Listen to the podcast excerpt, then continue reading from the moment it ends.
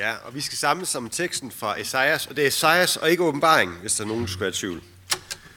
Nu skaber jeg en ny himmel og en ny jord, og det, der skete tidligere, skal ikke længere huskes. Og ingen skal tænke på det, men I skal fryde jer og juble til evig tid over det, jeg skaber.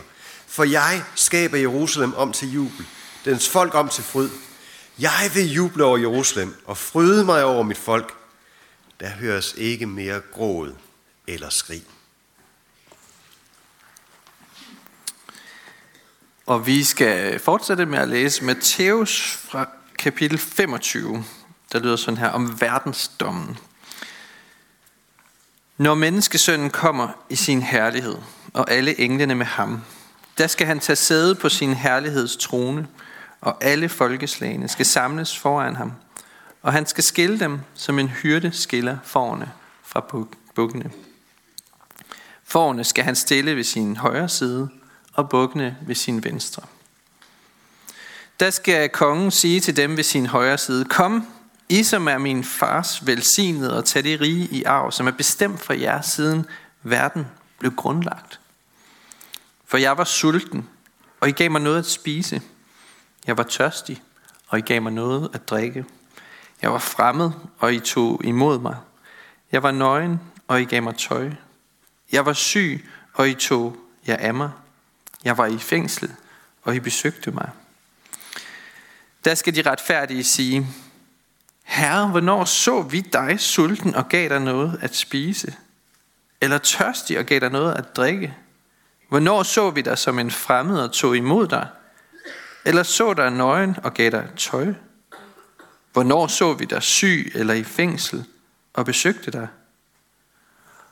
Og kongen vil svare, Sandelig siger jeg, alt hvad I har gjort mod en af disse mine mindste brødre, det har I gjort mod mig. Der skal han også sige til dem ved sin venstre side, Gå bort fra mig, I forbandede, til den evige ild, som er bestemt for djævlen og hans engle. For jeg var sulten, og I gav mig ikke noget at spise. Jeg var tørstig, og I gav mig ikke noget at drikke. Jeg var fremmed, og I tog ikke imod mig.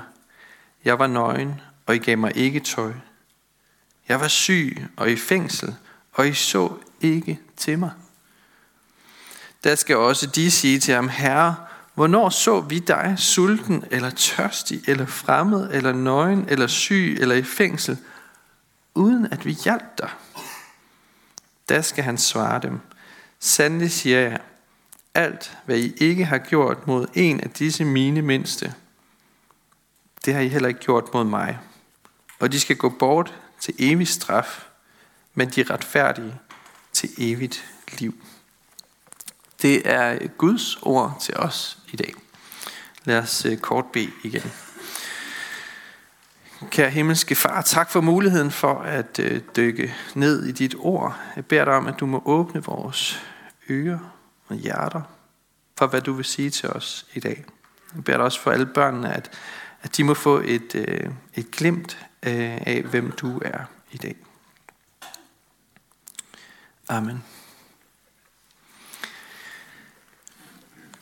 Langt de fleste steder i evangelierne, der møder vi Jesus i tjenerens skikkelse. Vi møder ham øh, som ham, der kommer i hans ydmyghed. Øh, vi møder ham i hans tjeneste for andre, i hans øh, ringe fremtoning, i hans afhængighed af sin far, og i sidste ende også i hans totale afmagt, da han dør på korset og da han råber, min Gud, min Gud, hvorfor har du forladt mig?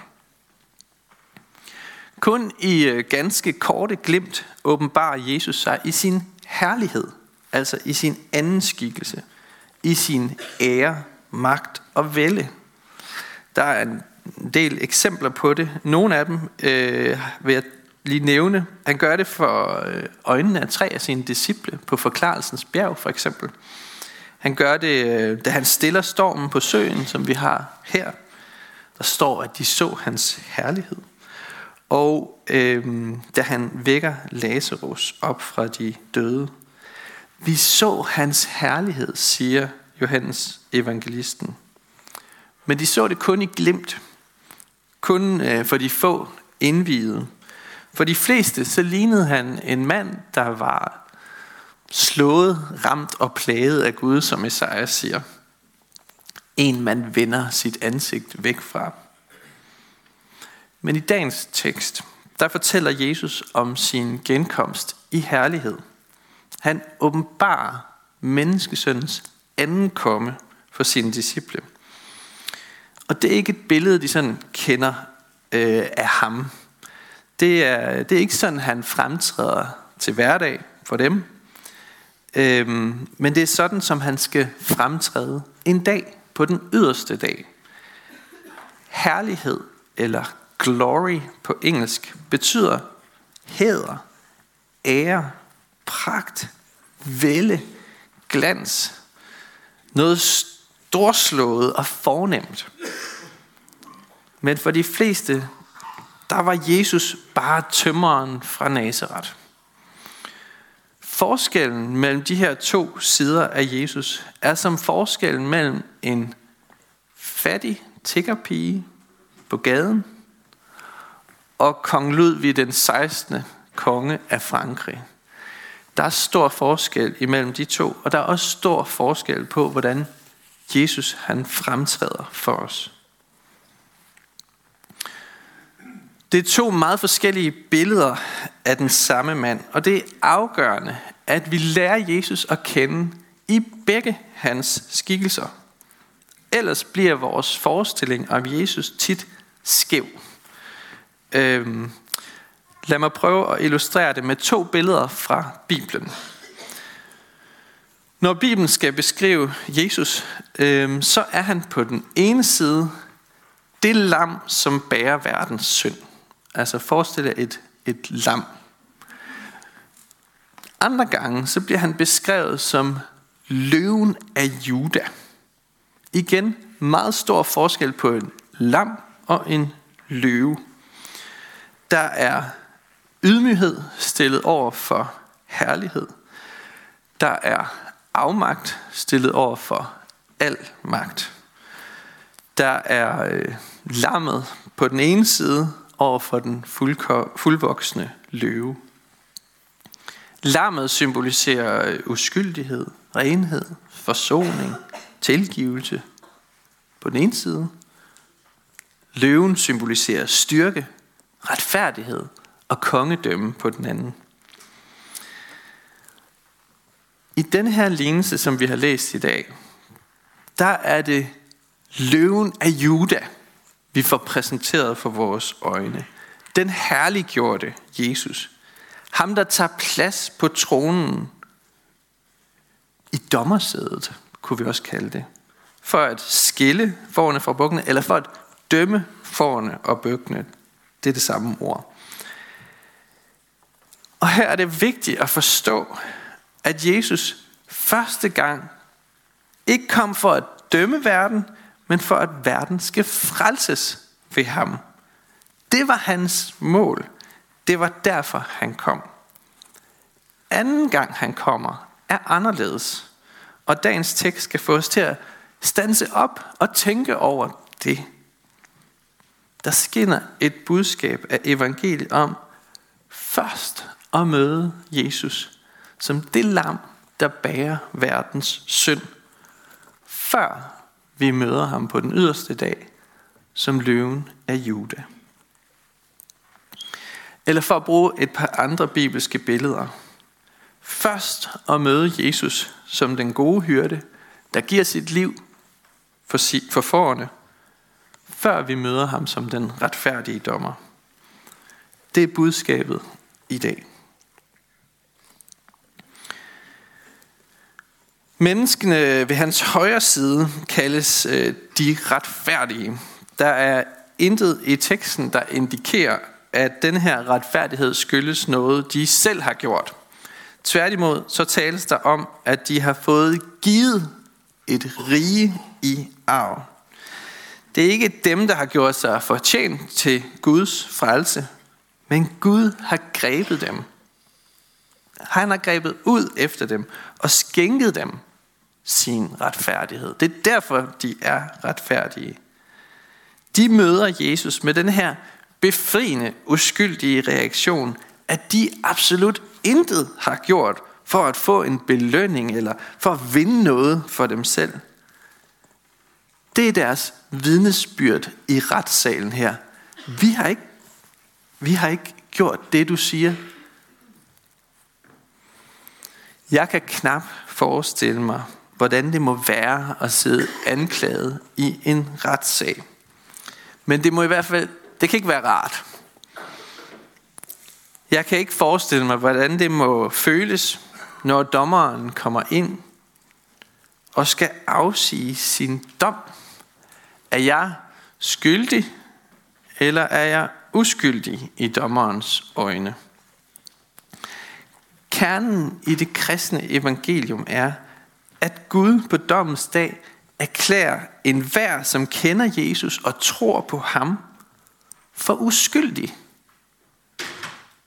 Ikke fordi de har gjort gode gerninger, men fordi Jesus han tager vores plads foran domstolen. Ham, der dømmer, er altså også ham, der bliver dømt.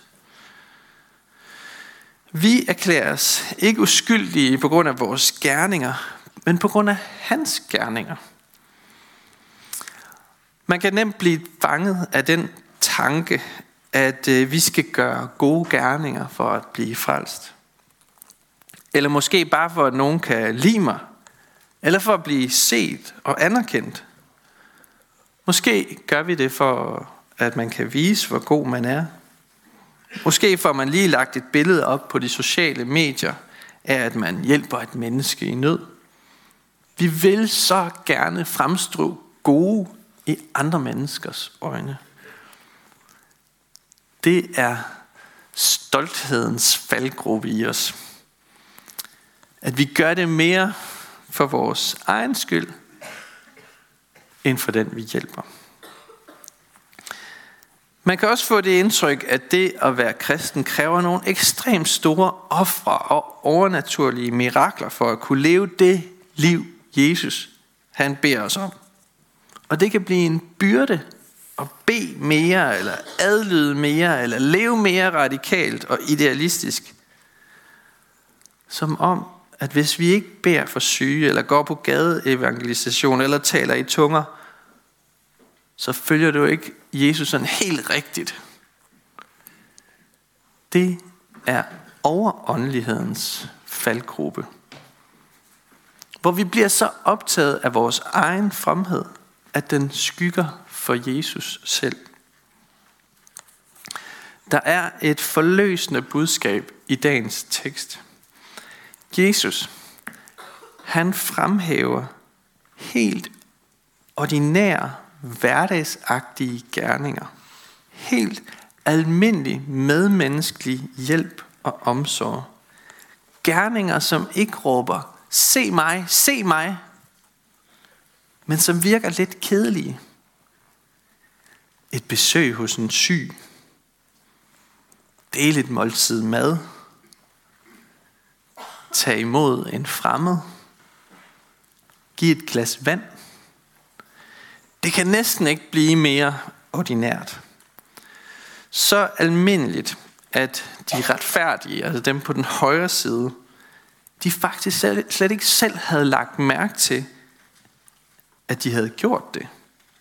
Det var en overraskelse for dem.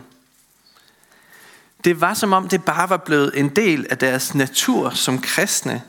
Det var en del af deres identitet. De tænkte ikke længere over det. De gjorde det ikke for at vinde noget med det. Og de blev mødt med et kom af deres hyrde og frelser.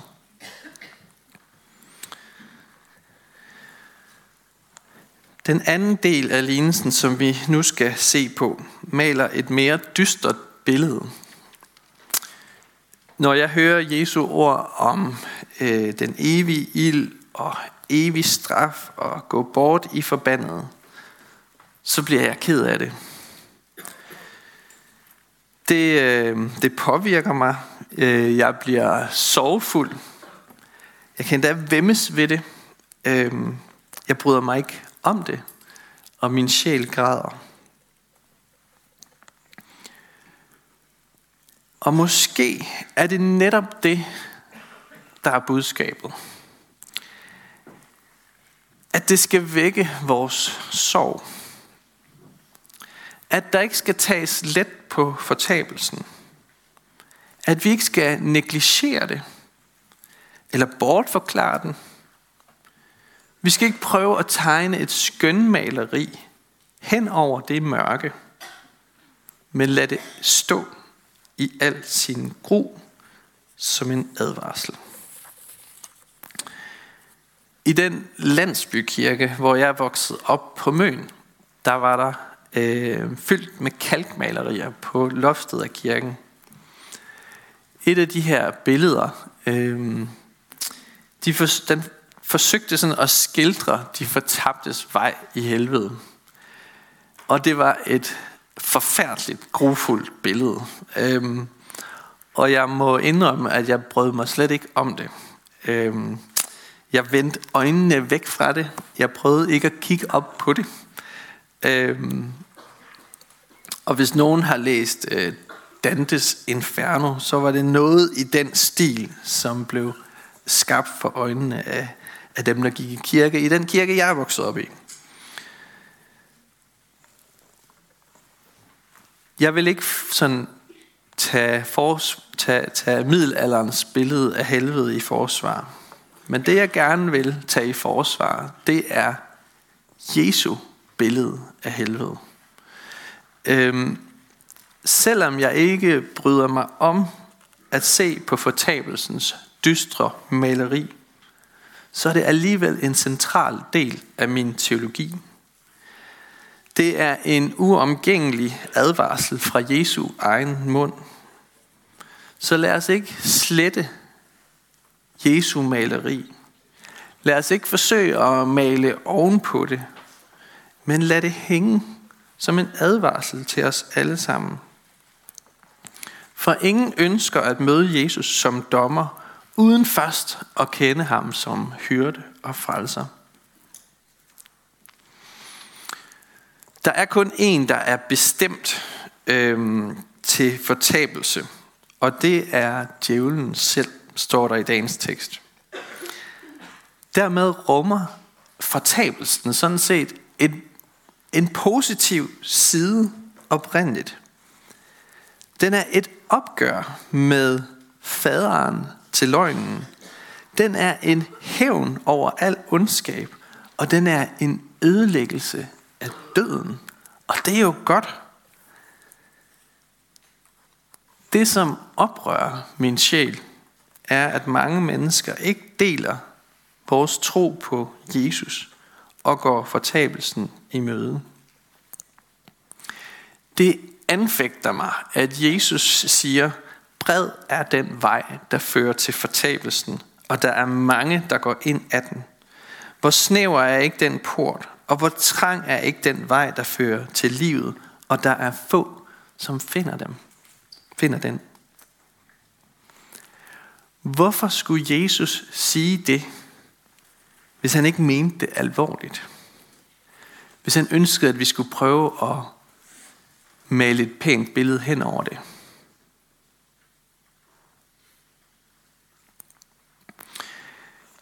I lignelsen er de fortabte dem, der prioriterede sig selv på bekostning af andre. Dem, som undlod at gøre godt og aldrig gav en hjælpende hånd. De straffes for det, de undlod at gøre. Jesu ord i dag er en advarsel om, at det er muligt for os alle en dag at stå foran ham og blive mødt af de forfærdelige ord. Gå bort fra mig. Det er nærmest en utålig, uudholdelig, ubegribeligt sådan for vores følelser, at vi kan blive vist bort fra ham. Ham, som egentlig er overalt. Vi kan risikere at blive efterladt udenfor. På den anden side kan enhver, der tror på ham, blive kaldt ind til ham og blive budt velkommen, modtaget og få anerkendelse, ros, ære og hæder. Og enhver, der har prøvet at føle sig udenfor eller isoleret og ignoreret, kender længslen efter at være inde. Det er dybest set en åndelig længsel, som vi alle sammen har, om at være tæt på Gud. Vi higer og længes efter ham i vores liv. Vi for, forsøger at fylde os med falske erstatninger, men vi mislykkes i vores forsøg. Vi vil for alt i verden høre ordene, kom og tag mit rige i arv.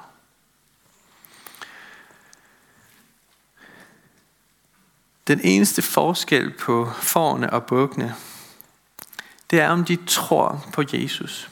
Om de har tillid til, at han er opstået fra de døde. Alle Jesu disciple, alle der tror på ham, har gjort denne her bevægelse fra fortabelse til evigt liv i ham. Fra den venstre side til den højre side. Vi har alle været ude i mørket, men er blevet genforenet med ham. Der er ikke nogen større, noget større, der kan ske for os, at blive inviteret indenfor hos ham og få slettet vores gældsbevis, genoprettet vores selvværd, fyldt os med helligånden og helbredt vores dybeste sorg og åndelige smerte. Det er evangeliet, de gode nyheder.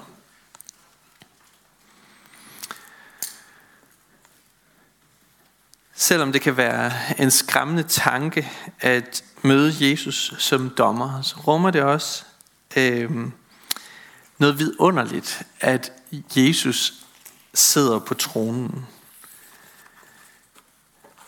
Det sætter os nemlig fri fra vores konstante stræben efter at sidde på tronen i vores eget liv. Det er slet ikke nødvendigt. Det gør han allerede. Vi skal ikke bruge vores liv på at opbygge vores eget lille kongerige med os selv som konge. Vi får lov til at tjene i hans rige med hans nådegaver, til hans ære og til kirkens gavn. Vi skal heller ikke dømme os selv. Vi skal heller ikke dømme hinanden, for det overlader vi til ham, der sidder på tronen. Vi sættes fri fra al vurdering og bedømmelse af hinanden. Når Jesus ser på dem til sin højre side, så ser han mennesker med den samme herlighed og ære, som han selv har. Han ser på alle troende med stolthed, som en far ser på sine børn. For Gud kroner sine børn med herlighed og ære, står der i Bibelen. Hans herlighed stråler igennem os. Så lad ham være din hyrde og frelser. Det var derfor han kom. Det var sådan han ønskede at møde dig. Og det er sådan øh, han kalder dig ind i en levende relation til ham. Og det er derfor vi kan gå dommens dag i møde med frimodighed. For den, der tror, han dømmes ikke, som der står i Johannes 3:18. Lad os bede sammen.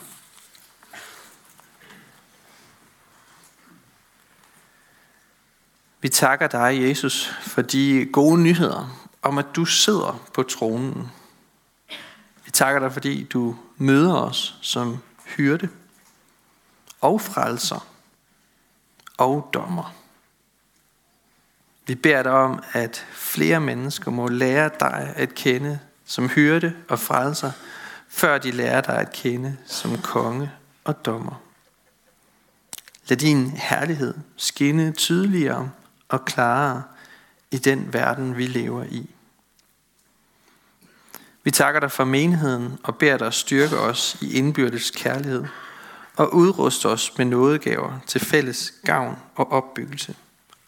Og lær os at række ud over egne behov. Vi beder dig for menighedens børn, både de fødte og de ufødte. Beskyt du dem og lad dem få lov til at leve og vokse op i troen på dig. Vi beder dig for menighedens konfirmander og unge, for deres liv og vækst i troen. Vi beder dig for ægteskabet og dem, der lever alene. Giv os din kraft til at leve efter din vilje. Vi beder for skjern, by og omegn, at du, Jesus, må blive kendt, troet, elsket og efterfulgt. Vi beder dig om, at du vil være nær hos alle, der er ramt af sorg, sygdom og lidelse. Giv os mod til at være til stede og visdom til at lindre smerten hos hinanden. Hør os, når vi i stillhed hver især beder for en, vi kender.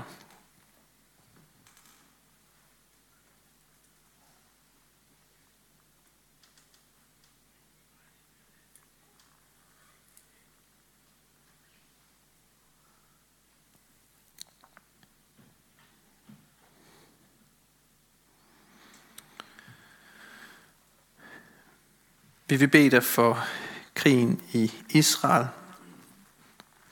Vi beder om, øh, at du må øh, skabe fred, hvor der er krig.